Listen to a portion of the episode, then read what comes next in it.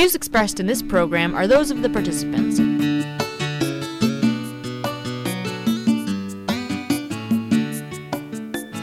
I'm Danielle Metz, I'm Robert Vaughn. and this is The Danielle Metz Show. Quote When good men talk about bad men, they always ignore the line in the sand, the line in the sand that is inevitably drawn whenever a good man talks about a bad man. I'm a good man, here's the line. They're all the bad men. We need to talk about how men will draw a different line for every different occasion. They have a line for the locker room, a line for their wives, mothers, daughters, and sisters are watching, another line for when they are drunk and fretting, another line for non disclosure, a line for friends, and a line for foes. You know why we need to talk about this line between good men and bad men? Because it's only good men that get to draw that line. And guess what? All men believe they are good. We need to talk about this because guess what happens when only good men get to draw that line? This world, a world full of good men who do very bad things and still believe in their heart of hearts that they are good men because they have not crossed the line, because they move the line for their own good. Women should be in control of that line, no question. Now take everything I have said up to this point and replace man with white person. And know that if you're a white woman, you have no place drawing lines in the sand between good white people and bad white people. I encourage you to also take the time to replace man with straight or cis or able bodied or neurotypical, etc., etc. Everybody believes they're fundamentally good, and we all need to believe that we are fundamentally good because believing you are fundamentally good is part of the human condition. But if you have to believe somebody else is bad in order to believe you are good, you're drawing a very dangerous line. This is an excerpt from a speech given by Hannah Gadsby at the Women in Entertainment Gala earlier this month. I'd never heard of her until this speech started making the rounds on the internet. And if I'd had to guess, I would have assumed she was a suppressed artist with all the talk of drawing and lines. But it turns out she's apparently a comedian, as you can tell by that wittier, holier than thou lecture. But that's what comedians are now, isn't it? The puritanical guides of society. The late night comedy shows don't elicit laughter, just reflexive clapping to politically correct moral preening. We are judged by what we find funny. And we're being segregated into two separate groups those who may be ridiculed with public adulation, and those who must never be mocked, no matter how gently. Take the recent case of Kevin Hart. He'd been given the nod to host the Oscars. Then some old tweets from 2009 2010 were dug up by the social justice bodies, and his initial response was how you're supposed to handle the situation.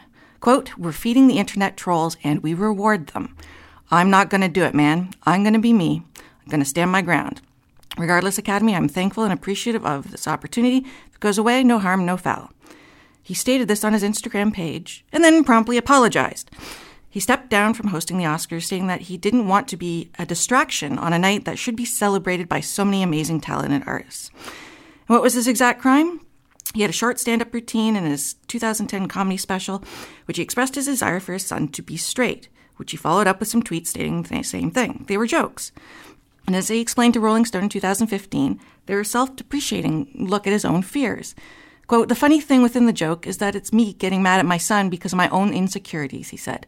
I panicked. It had nothing to do with him, it's about me. But it doesn't matter. He had mocked one of the untouchable groups in current society. He had, quote, punched it down, as they say, to justify which jokes are acceptable and which are not. Hannah Gadsby, in her ramblings on the fact that men are evil, especially if they're white, straight, able bodied, and not mentally unstable, is what they call punching up. The left can't help but equate language with violence. Humor is supposed to be a means to explore ideas in a safe environment. It's supposed to provoke, test boundaries, expose truth, be silly, crude, clever, and challenging. It is the opposite of violence. And I, for one, Robert, don't find the current status of comedy very funny.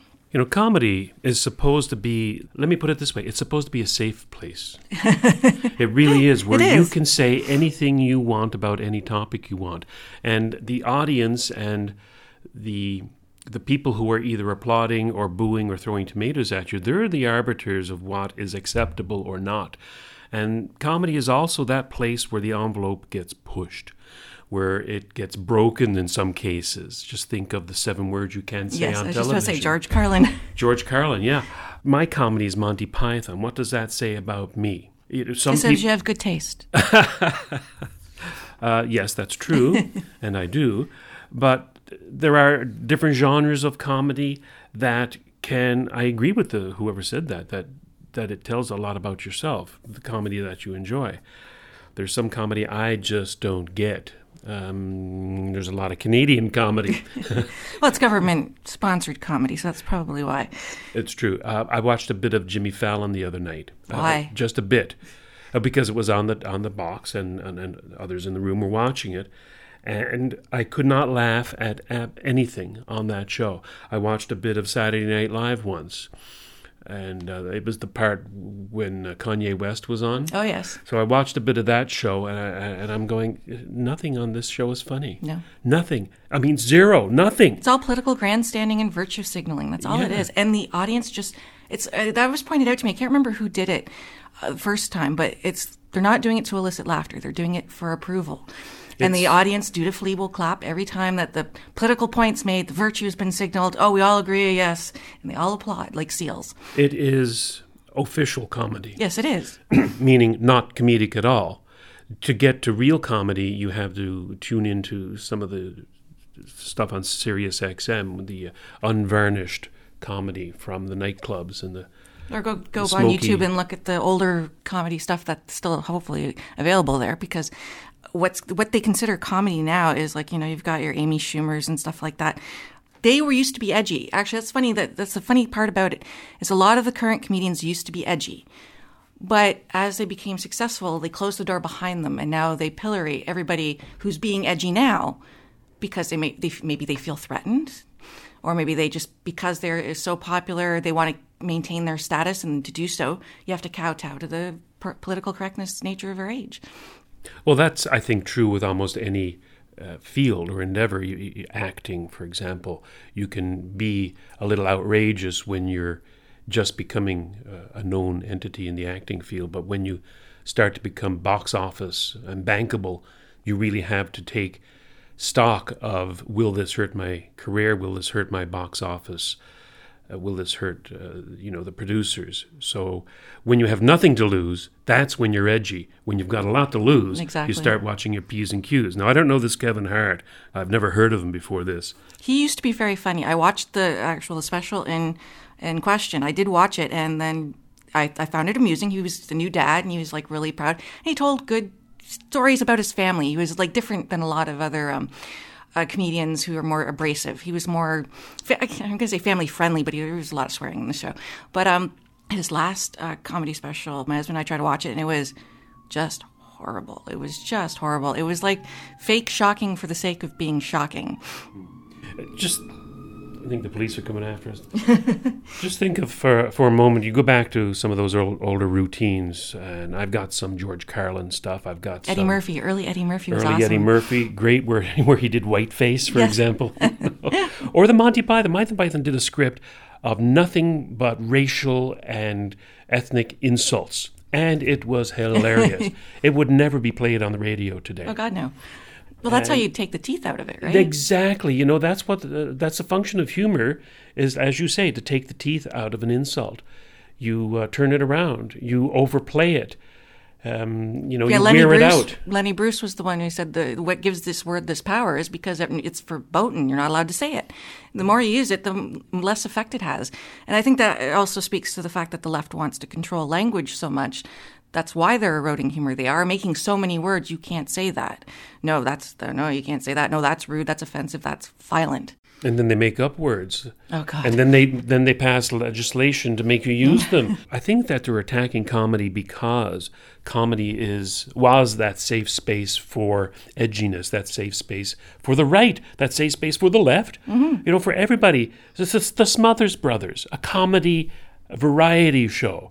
They were extreme leftists.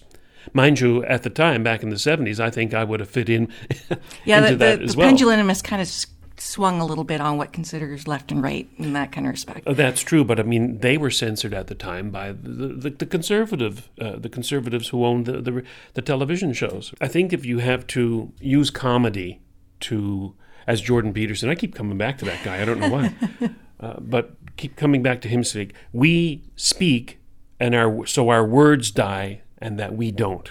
Yes. In other words, you have to be allowed to say stuff, whether it's comedic or whatever, so Offensive, that those challenging. Exactly, so that people say, "Oh, you know, I, I think that you st- crossed over the line there," rather than shoot you. But what we- see now is the left won't even let you experiment with words and language so that you know what is acceptable Yeah, because we teach each other what our boundaries are. It's like, um, strangely, there was something I posted on Facebook recently was, um, be be careful what you tolerate because you're teaching people how to treat you. And so, what was Kevin Hart actually accused of doing? It wasn't even necessarily uh, earth shattering or anything like that. He made an honest statement about how he honestly felt about what would happen if his son was gay, right? I mean, was his son gay? I don't know. No, I don't think so. He uh, his fear was, and he said it, stated this in the um, routine was his fear is that he had nothing against gay people, but he didn't know how he would react or relate, be able to relate to his son if his son happened to be gay because he didn't have that experience, and that was what the bit was generally about. He made it funnier, and there were some edgy jokes to it, but that's basically what it was. It was the fear of a father not knowing how to raise a son enough as it is, but adding that extra element to it would make it that much harder, which is the truth. Interesting. I mean, this is almost, uh, I'm being hoisted on my own petard here by saying that, okay, so he's put out there this particular series of words talking about what would it be, be like to be a father of a gay man, right? Or a gay son. And people are pushing back saying, no, that's unacceptable. Well, not at the time. At the Ah, time, it was so they're perfectly it- acceptable. This is all retroactive punishment, right? This is back from 2009, 2010, and it's almost 2019. So somebody took the time to go back through all of his tweets, all of his history, and everything, pull it all together, look at his special from that time, and draw that into a nice little bow and made his life difficult. Well, they do that before uh, uh, as well. For example, Mark Twain and Tom Sawyer or Oh, yeah. Huckleberry Finn, you know, they look at it Through the lens of today's Oh, don't use that word lens. No, sorry. That's what Justin Trudeau used the other day with the gender lens. I'm going, oh my God, who oh, yeah, talks for the like that? pipeline, right? Yeah. Uh, But, yes, but they look at it with the values that we have today, looking back into the past and then judging them based on that. And the, the problem is the values we have today, I don't think are worthy enough most of the time to judge people from the well, it's true. I mean, the left's values of today are they're reprehensible and, and, and not anti-free worthy. speech, anti-freedom, anti-everything. I'm not. I don't want to judge anybody by those values because I don't subscribe to them. To go back 10 years and find out something that Kevin may, Hart may have said back then, which was acceptable, and to say that you can't have this role of hosting the Oscars because 10 years ago you said something Yeah. And who didn't say something 10 years ago that would be considered offensive today? Just imagine if everybody had on them a tape recorder recording absolutely everything that they uh, said from, from the first time they talked at one and a half or two years old to today. There's a reason infants have amnesia. It's called infantile amnesia, but uh, they don't remember anything before the age of five, generally speaking. Because if you could recall with perfect clarity everything that you did every time, then you would probably go insane or kill yourself because of the shame and the embarrassment that saying things bring about naturally because you're not experienced enough that this kind of language is not acceptable. Yeah, like when calling out the, the person who's overweight, they just point out observable facts. They don't understand the etiquette of, you know, social behavior. As a, as a teenager uh, growing up, you insult people and you later on regret it. And of course, you remember it because for the very reason you don't want to repeat it. Exactly, it's a lesson. And that's what Kevin Hart even said, like uh, in that 2015 Rolling Stone article. He basically said, he went on to say that, listen, I'm not the same person I was back then. I've grown. I'm older. I'm wiser. I'm more secure in myself and all. But you don't get a chance to grow up in this society or change because everything is digitized and the historical data is all filed somewhere. And of course, then we can talk about the hypocrisy of the left. For example, banning that song "Baby It's Cold Outside," taking out out of context of 1940s when it was written, using, as you say, a lens of today's Yes. values to reevaluate it and find out that it oh, it's like a, a Me Too thing. This is date rape. What's in this drink? Totally out of context. And then yet they will put on the air a song about uh, some woman asking a guy to eat her ass, you know, and this is this is making the popular music top ten. So, on that note, take care, behave yourself, and watch what you say. Cheers. If you've enjoyed this presentation, visit justrightmedia.org, where you can support us via PayPal or Patreon, and where you will find more programming that's not right wing. It's just right.